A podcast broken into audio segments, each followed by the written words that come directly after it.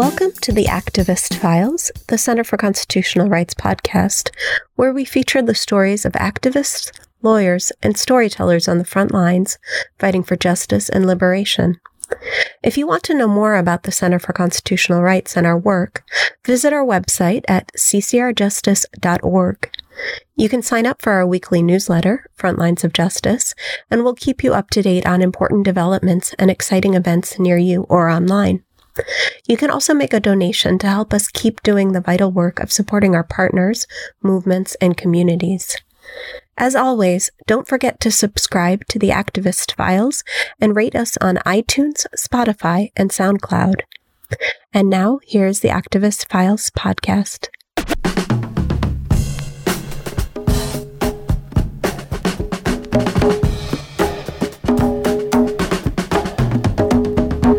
Miss Helen. How are you? I'm fine. How are you?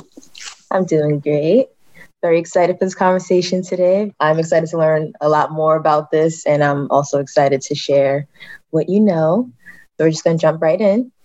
Okay. When did you first learn about the Rosenwald Fund Study? Where were you? How did you feel? I learned about the Rosenwald Fund Study 12 years ago in April 2010. However, I think it's important for me to elaborate on the events leading up to this discovery. As a teenager, I watched the um, the late Alex Haley's miniseries Roots, the mm-hmm. saga of an American family. And when it ended, I vowed to someday tell the story of how my family fit into the fabric of America. I guess you can say Roots birthed my insatiable appetite for genealogy. Amazingly, in my research, I discovered that both sides of my family may have known the Haleys. My mother's family is from Tennessee and they lived on the Henning farm, same farm as Simon Alexander Haley. And when Simon Alexander Haley left Tennessee, he moved to Arkansas. And my father's family is from Arkansas. And his sister, Aunt Louise, was a student of Professor Haley's in the 1940s at the University of Pine Bluff.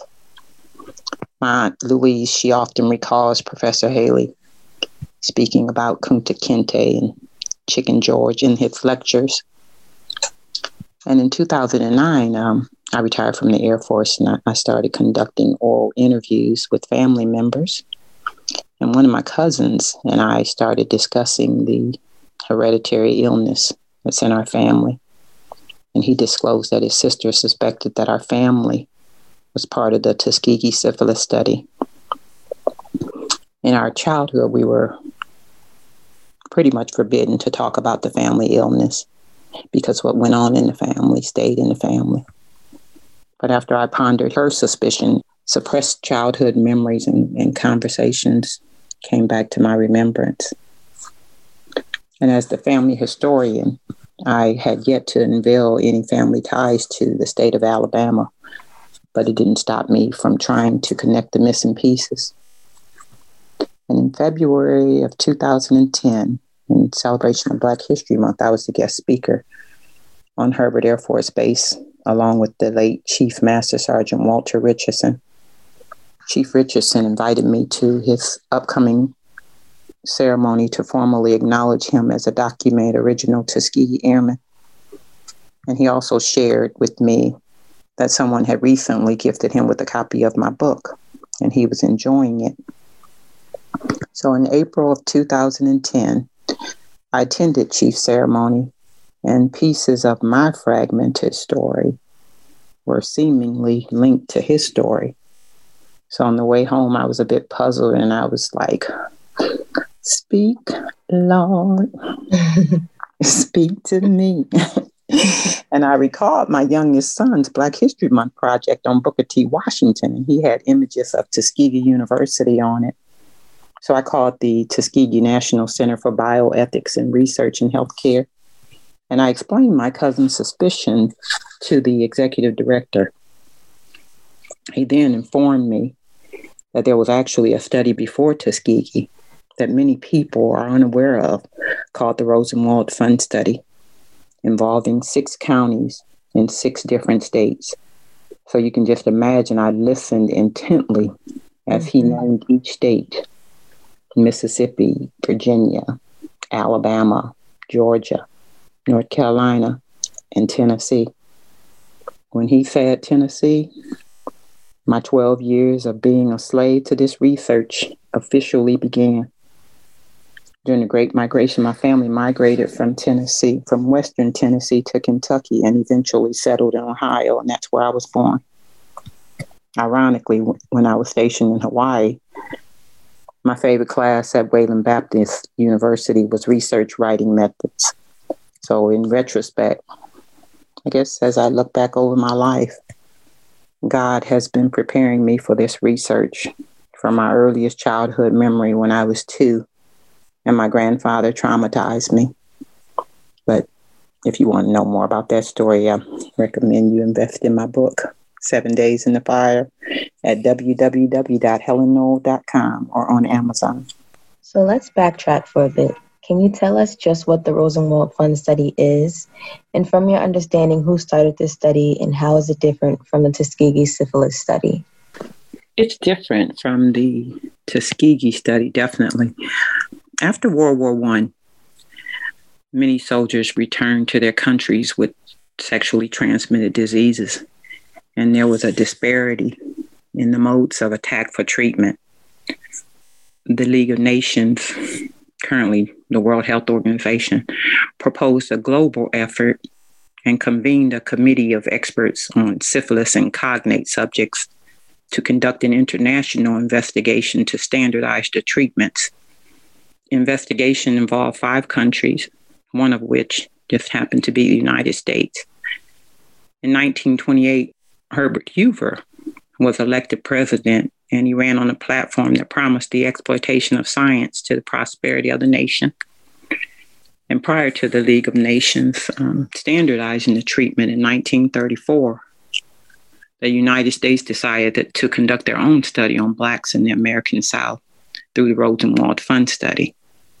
Toxic heavy metals were used as a form of treatment, and it's very different from Tuskegee study of untreated syphilis in a Negro male, also known as the Tuskegee syphilis study. The Tuskegee study involved Black men in Macon County, Alabama. The Rosenwald study involved all ages and sexes in six states and numerous counties. And according to online documents, the, um, the Rosenwald study involved one county in each of the six states. But this information is inaccurate because, according to the Rosenwald archive, the study was conducted in five counties in the state of Mississippi alone. Holmes County, Mississippi conducted the study on pregnant women. And ironically, Holmes County had one of the highest rates of COVID 19 in the country. In Tennessee, they deviated from other states and counties and conducted the study on family units because Black families were known to congregate. The Rosenwald study used um, Wassermann blood tests to diagnose victims, and approximately 40,000 Blacks were tested these particular blood tests, they were prone to false positive results. And during that time frame, Black standard of living was very low. Incidents of um, pellagra, malaria, tuberculosis, malnutrition, they were all high, right along with infant death rates. Many of their illnesses and diseases were actually associated with poor sanitation in their diet. In 1926, Dr. Thomas Parran Jr. was appointed the chief of the Public Health Services Division of Venereal Diseases. And in a 1932 report of investigation, he said, initially, the Rosenwald Fund looked upon the study more as a demonstration than studies. And then he acknowledged that he was responsible for that terminology. He suggested the modification and said the project should be considered as scientific studies of administrative methods. He also said the Negro groups offered an excellent opportunity for the experimental application of principles which are sound from a scientific standpoint. Interestingly enough, in 2018, the University of Pittsburgh their board of trustees removed the name of Dr. Thomas Parran Jr. from its public health building, Parran Hall, because his legacy included ties to racist and unethical medical experiments in Tuskegee and Guatemala studies. I'm going to go back to your family for a second, and without you spoiling too much of what's in your book, just what exactly was the taboo with your family that time? And just even in you explaining the difference who was being studied and like the fact that they really focused on the family units in Rosenwald. How do you think that affected your family? What was it that your family members were diagnosed with, or how is it similar to um, the studies of the participants in Tuskegee and Rosenwald? Well, as I mentioned previously, Tennessee deviated from the other states and they conducted a study on family units because Black families were known to congregate.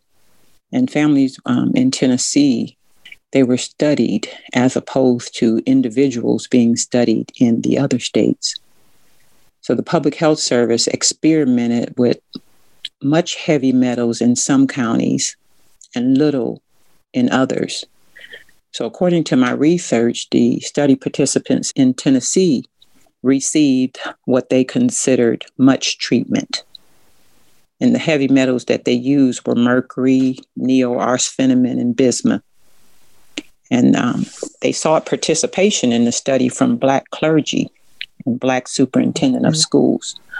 The Negro population was addressed in meetings, after church services, and in schools. And they uh, collected specimens from assembled groups in churches, schoolhouses, and in country stores. They, um, the method that they used, that they re- they massaged the mercury into the skin of the abdomen and the back of the patient with a specially devised belt. And according to the um, Minamata Convention on Mercury, mercury poisoning adversely affects women, children, and through them future generations. So blacks were treated in fields and in schools. The state of Virginia conducted the study in the University Medical Center founded by Thomas Jefferson. And trainees experimented on the participants and Virginia provided case records in the international investigation because the patients received clinical treatments versus field treatments. So when you ask about my family and what my family members were diagnosed with, as I continue to elaborate on heavy toxic metals, the scientific research that they discovered from mercury poisoning in Minamata, Japan, determined that mercury causes neurological degeneration, penetrates the placenta, and has a congenital effect. So in 2017, the Minamata Convention on Mercury, which is a global treaty to protect human health and the environment from the adverse effects of mercury, entered into force. And according to the convention, like I said earlier, mercury adversely affects women, children, and through them future generations. The U.S. was the first country to sign this convention, and they paved the way for a new era to protect human health and the environment from the adverse effects of mercury. Um, metallic mercury is elemental mercury, and elemental mercury is what they used in the Rosenwald Fund study. And it penetrates the central nervous system. And in May of 2019, Dr. Bryce from the Agency for Toxic Substance and Disease Registry stated in writing we know that mercury in a pregnant woman's body passes to the fetus, in example, generation one, and may accumulate there, possibly causing damage to the developing nervous system. And he said this may include brain damage, mental retardation, incoordination, blindness, seizures, and inability to speak. To date, nine of my family members from three generations have succumbed from symptoms presumably linked to the toxic heavy metal poisoning and central nervous system related symptoms.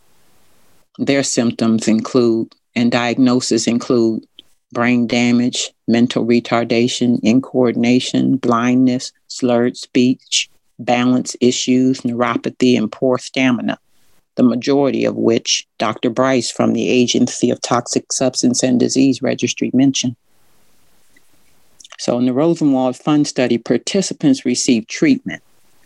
In the Tuskegee study, they were treated with placebos and were denied treatment even after the discovery of penicillin. In the Guatemala study, the participants were intentionally injected with bacteria that cause sexually transmitted diseases, and many of them have been left untreated to this present day. So, Macon County, Alabama, was initially part of the Rosenwald Fund study. And when the study allegedly ended, that's when the federal government salvaged it and it became known as the infamous Tuskegee syphilis study of untreated Negro males, and it lasted for 40 years. The documents within the Rosenwald archives reveal that the Tennessee Family Unit study was also salvaged and established in all Western Tennessee counties because of its distinct family unit nature. My family, with the hereditary illness, is from Western Tennessee. Wow, that was really powerful. Thank you for that roadmap. So I'm going to backtrack with this next question and ask you to expand on the story behind the Rosenwald Fund study. Who exactly was Julius Rosenwald and what was his involvement? And how did the government later intervene? Julius Rosenwald, he, he was a philanthropist and he was also the owner of Sears and Roebuck in the early 1900s. And he was influenced by Booker T. Washington's book, Up from Slavery. Their friendship led to him donating seed money to Tuskegee Institute and other historically black colleges and universities. Washington used a portion of the seed money to further expand black education in schools. And after Washington died, Rosenwald, well, actually, it was during Washington's lifetime. After Washington used some of that money to enhance a nearby school, it inspired Rosenwald to donate money towards building the Rosenwald Schools program. Ultimately, Rosenwald contributed to building over 5,000 schools for Blacks in the segregated South. And after Washington died, Rosenwald established the Rosenwald Fund for the betterment of mankind and the fund focused on three main areas Black education, Black healthcare, and making healthcare available for average Americans. So, assumingly in 1929, his favorable reputation that was gained from Southern Blacks may have been the catalyst for the United States Public Health Service's request to ask Rosenwald to jointly fund this project dealing with syphilis in the Black population in the South. So Rosenwald accepted, and the study became known as the Rosenwald Fund Study.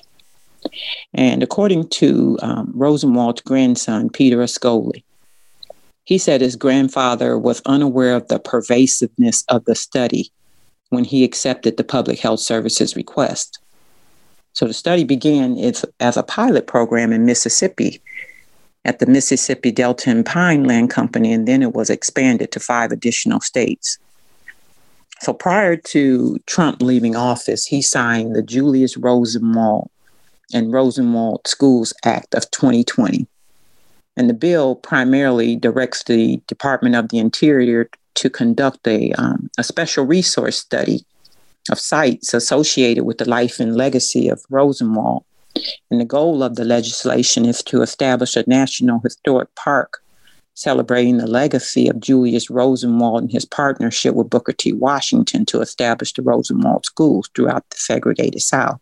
And currently, the special resource study is underway. For listeners, Ms. Helen is highlighting the H.R. 3250 public law, also known as the Julius Rosenwald and the Rosenwald School Act of 2020, where the government will be formally commemorating Julius Rosenwald for his personal and financial contributions to 15 southern states during 1912 to 1932. It will also direct the Office of Interior to consider plans to create a national park and an interpretive center in his honor. So let's stay in this realm. It's obvious that Rosenwald had quite the influence, but so did these studies on Black health and more specifically your family.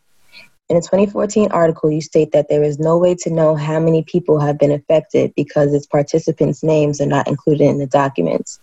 So, just how many people do you think have been affected, and how do you want the government to respond to this? And I know you've already mentioned um, some nods to COVID and numbers matching with that. So I just wanted to give you the space to expand on that as well. that was very loaded. yes. Uh, well, let's unload it. Considering that um, the study was conducted during the Great Migration, when millions of Blacks were migrating to various regions throughout the country with heavy metal poisoning and the adverse health effects that it has, um, mercury poisoning has on future generations, the sheer number of people affected is unimaginable. The ramifications of the Rosenwald study may have also been global. They may have had a global effect just based on the number of Blacks that also traveled abroad. Mm-hmm. So ponder this for a moment, if you will. When you think about the the many sicknesses and diseases impacting people of color, is it plausible that they are linked to the use of toxic heavy mercury in the Rosenwald Fund study? And when you think about the blacks and the high rates of COVID 19, and I mentioned previously about Holmes County, Mississippi, conducting a study on pregnant women, and they were one of the highest counties in the country for COVID 19. Mm-hmm. Could those rates also be linked to the Rosenwald Fund study?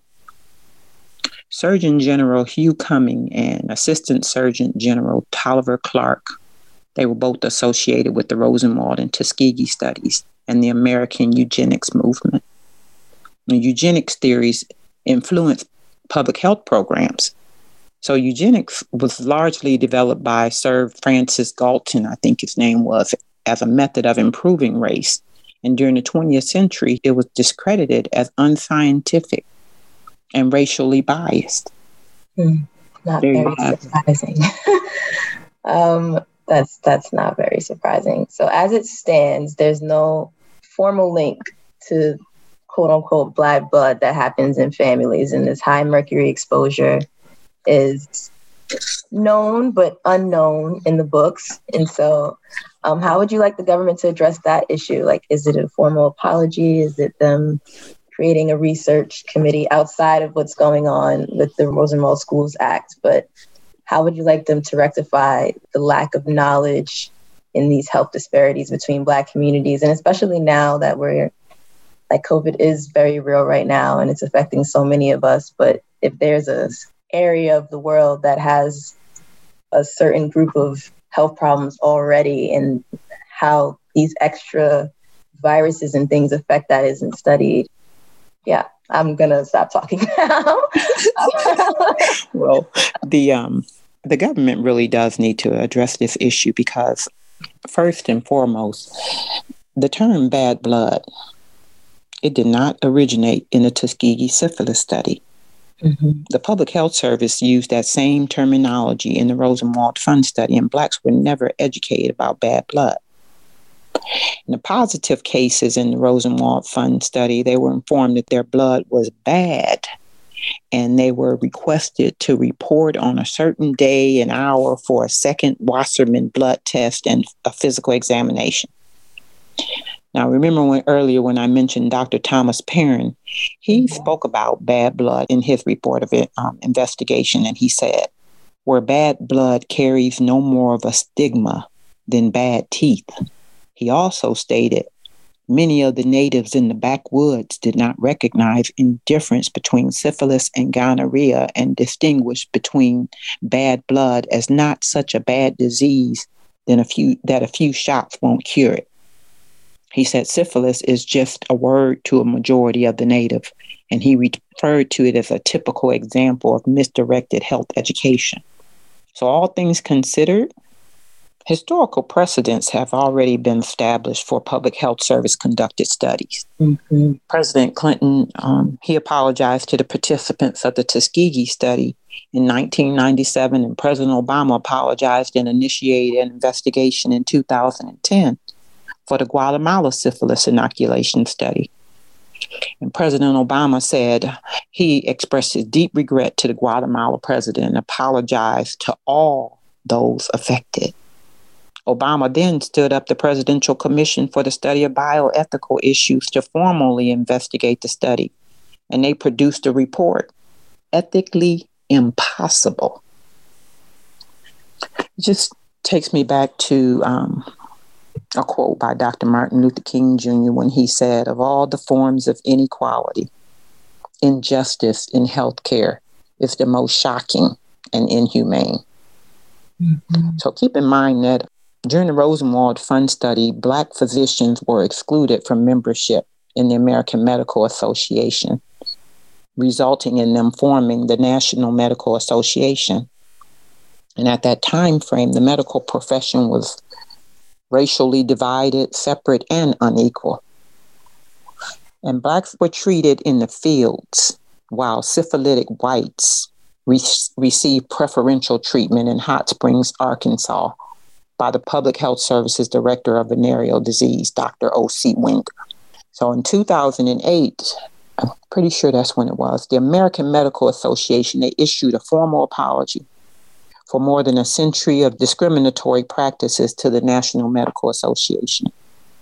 And in moving forward, they pledged to right the wrongs done to African American physicians, their families, and their patients. So blacks, they willingly cooperated in the Rosenwald Fund study primarily because it was the first time that many of them received what they considered government sponsored health care in America. So, how can the CDC and Health and Human Services justify apologies and investigations for Tuskegee in Guatemala, but consistently deny an apology and investigation to the African American participants and descendants of the Rosenwald Fund study? I'm sure Rosenwald and Washington are probably turning over in their graves, waiting on the United States to formally acknowledge the truth about the study and to ultimately leave a legacy of their partnership. And an essential part of the Healing and Restoration Initiative should also be to resurrect Rosenwald's focus areas Black education, Black healthcare, and making healthcare available for average Americans. And like its counterparts, Tuskegee and Guatemala, a formal presidential apology and investigation is clearly warranted for the Rosenwald Fund study. Yeah, I feel like there is a lot. Think of so many avenues of how Black people are disenfranchised in the health world, and just like Black maternal deaths, um, and how high of a rate that is now, and just like a disregard in general for historical health and how it is now. But I know you've been researching this for so many years, and you've reached out to many agencies to garner attention for this study and to shed more light on what happened before Tuskegee. And so, can you share any of those avenues you've already taken? Absolutely. Whew. Wow. Very accomplished. After um, President Obama apologized to the Guatemalans in 2010, in 2011, I reached out to the Presidential Commission for the Study of Bioethical Issues. They said that they thought that the study also warranted an apology and investigation. They asked me um, to do a presidential summary, and I sent it to the White House Office of Science and Technology Policy. They were very helpful, but the individual who worked there wasn't knowledgeable about previous studies and how the um, what the process entailed for the apology and investigation. So he in turn sent my information to Health and Human Services, but I never heard back from them. And after that, I contacted um, Dr. Suzanne Reverby. Now, she was the one that unearthed the Guatemala study, and she was also instrumental in working with the Tuskegee study. And Dr. Reverby provided me a contact number at the Center for Disease Control, but she also informed me that the individual that she worked with, who was instrumental in her obtaining the apology for Guatemala, had recently passed away. So when I contacted the CDC, they denied the apology on two claims. First, they said that the study was not an experimental research study, and they also said that mercury poisoning does not have a congenital effect. So I provided them with proof. I provided the CDC with proof from the Rosenwald archives that the study was indeed an experiment because several documents contained within the archives reveals that it was experimental. Mm-hmm. And then I shared pertinent information with them about the Minamata Convention on Mercury that the U.S. was a party of, and they still denied it a second time. So in, in 2014, I contacted the United Nations Environmental Program in New York, and they referred me to the environmental program in Kenya. So they ended up appointing a special rapporteur on human rights and the environment, and they produced an allegation letter for the United States to respond to. So the United Nations said that the study was a violation of civil and human rights, and they expressed concern about the right to life and health of the subjects and their descendants, including the right to informed consent regarding medical or scientific experiments. The U.S. responded to the United Nations from a report dated 1936. So when you think about the infamous Tuskegee study and the fact that it was still in effect in 1936, and that the Public Health Service at that time was known for publishing skewed reports. As far as I'm concerned, that particular 1936 report should be considered erroneous. Additionally, the report is no longer in print. So I had to contact a librarian to obtain a copy of the report. And when I re- obtained the copy, I dis- that's when I discovered that the Tennessee Family Unit Study didn't have an expiration date. And within the same document, that's when they talked about much, much mercury was used on family units in Tennessee, in the Tennessee Family Unit Study. So I contacted my congressman and the Congressional Black Caucus, and they both were instrumental in trying to help me obtain the apology and investigation. And they also helped me to obtain a copy of the United States response to the allegation letter. In 2018, I believe, I reached out to the World Health Organization concerning their role in the international investigation and the use of toxic mercury. And they informed me that they would get back with me in due course. I have yet to hear anything back from them. Additionally, I reached out to several other agencies, but prior to President Obama leaving office, he responded back to me and he stated that the um, the CDC and Health and Human Services that they were prepared to readdress my concern over mercury and its congenital effect. So during the Trump administration, I reached out to the CDC and the director of Toxic Substances and Disease Registry. And that's when the director acknowledged in writing that mercury has a congenital effect and adversely affects generations. But then he had the audacity to deny that the Rosenwald Fund study ever existed. And I'm like, are, are you kidding me?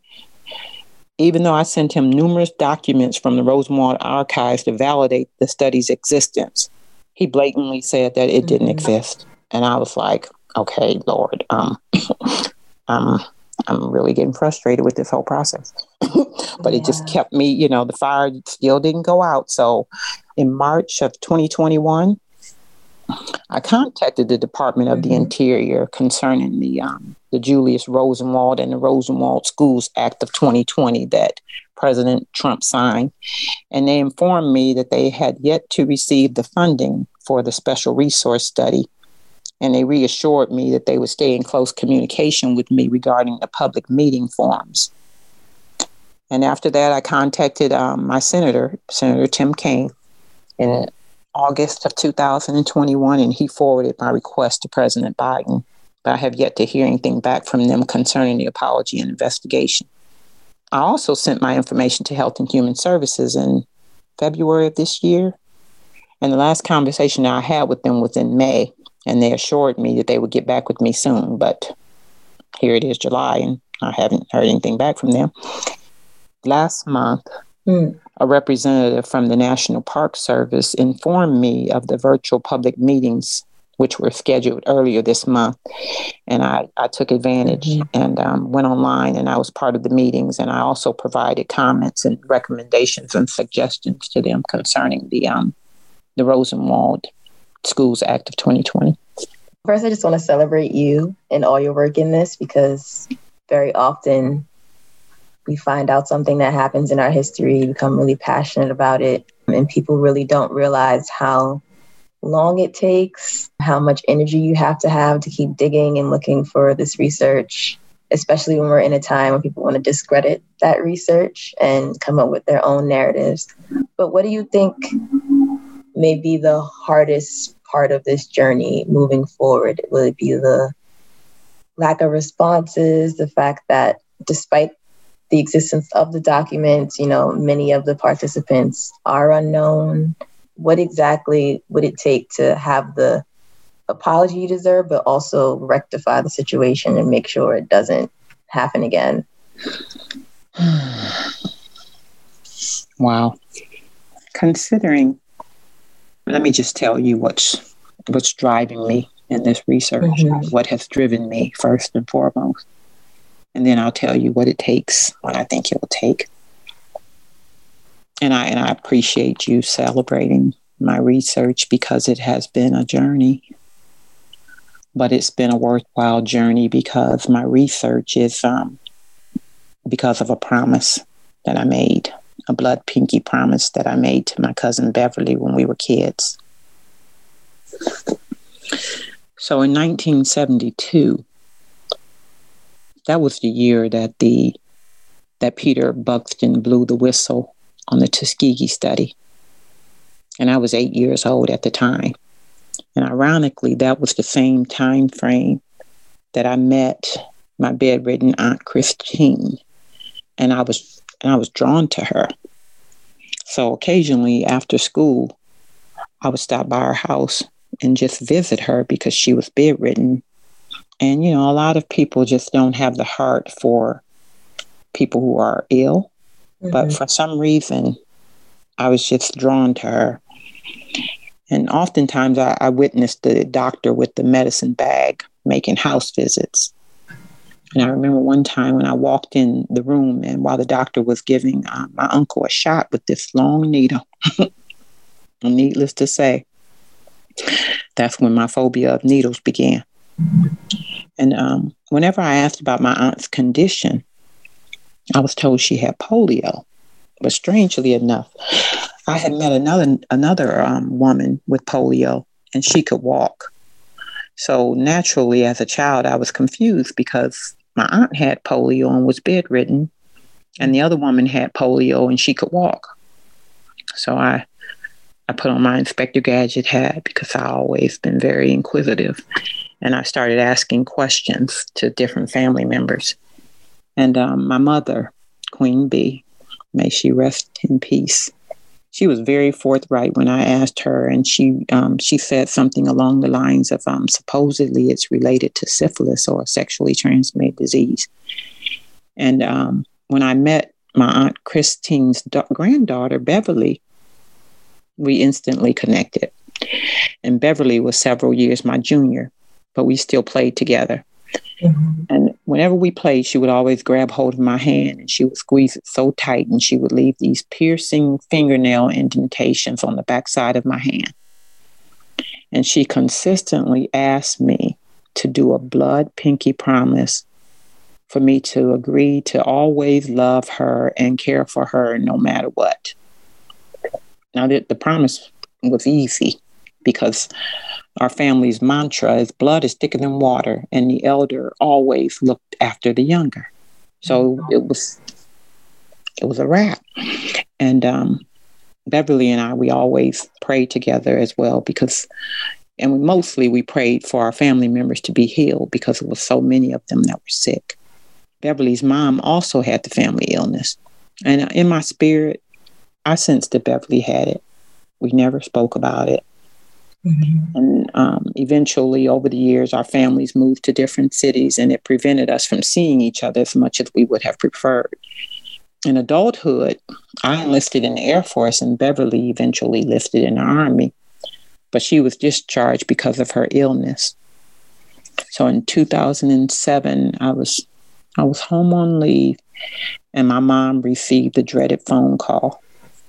Beverly was in Mercy Hospital, and her doctors predicted that she wouldn't live much longer. Unfortunately, phone calls like this were common and cyclical in our family.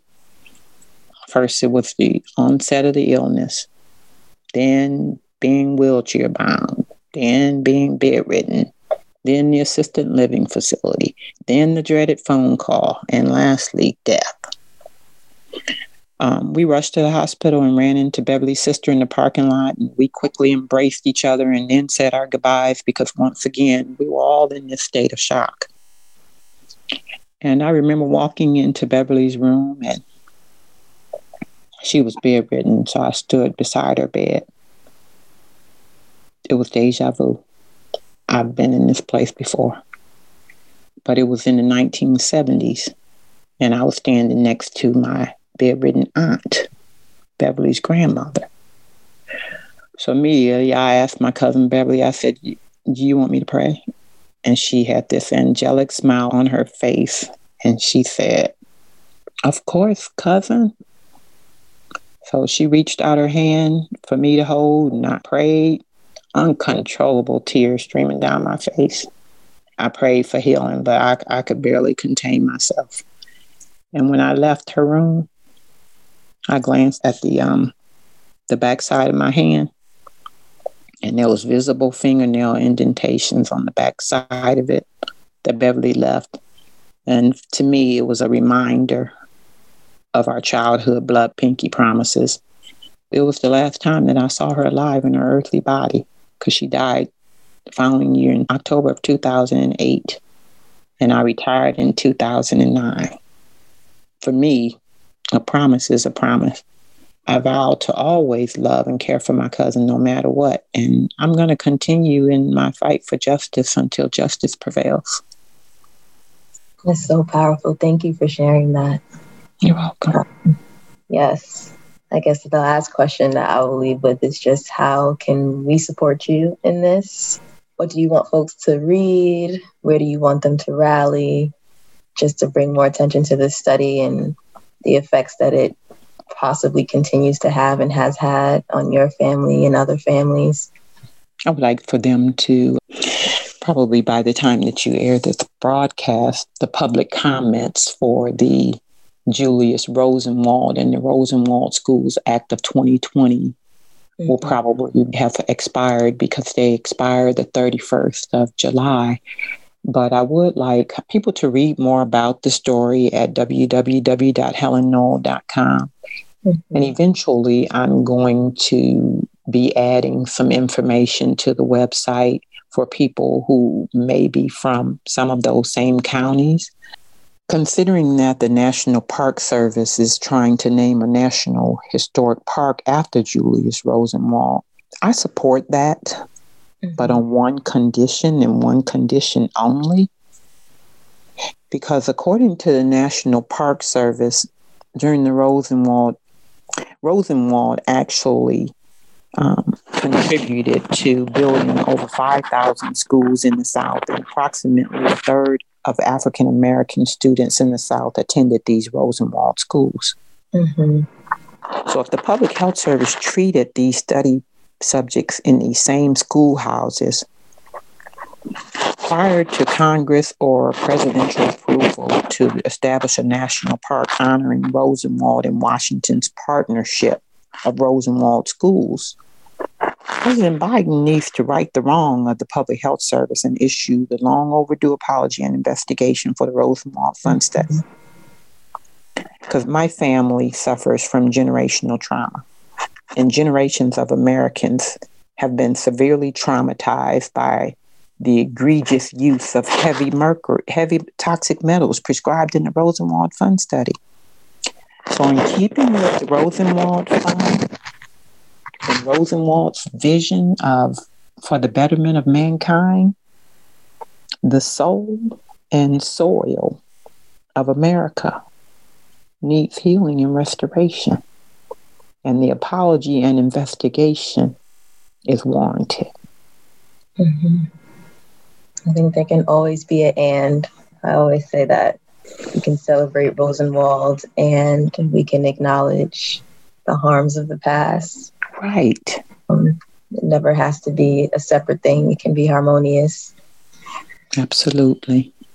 Well, thank you so much for this conversation.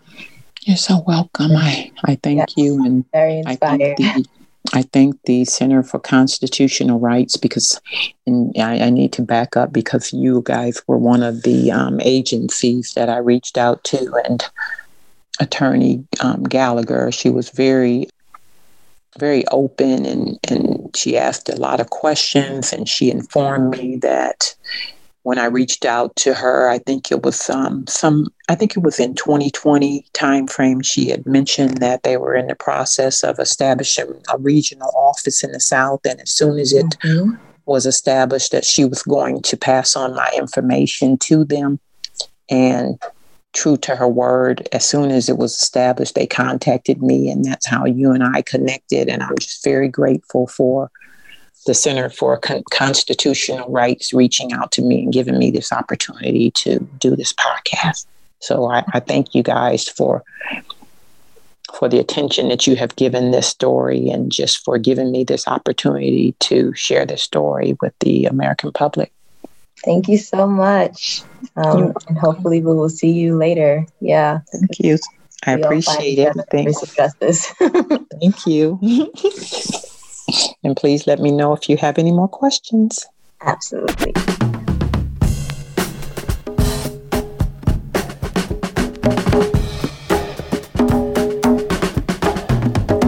We hope you enjoyed this episode of the Activist Files, the Center for Constitutional Rights podcast. Just a reminder to subscribe and rate us on iTunes, Spotify, and SoundCloud. And if you want to find out more about our work, visit our website at ccrjustice.org. That's all until next time on the Activist Files.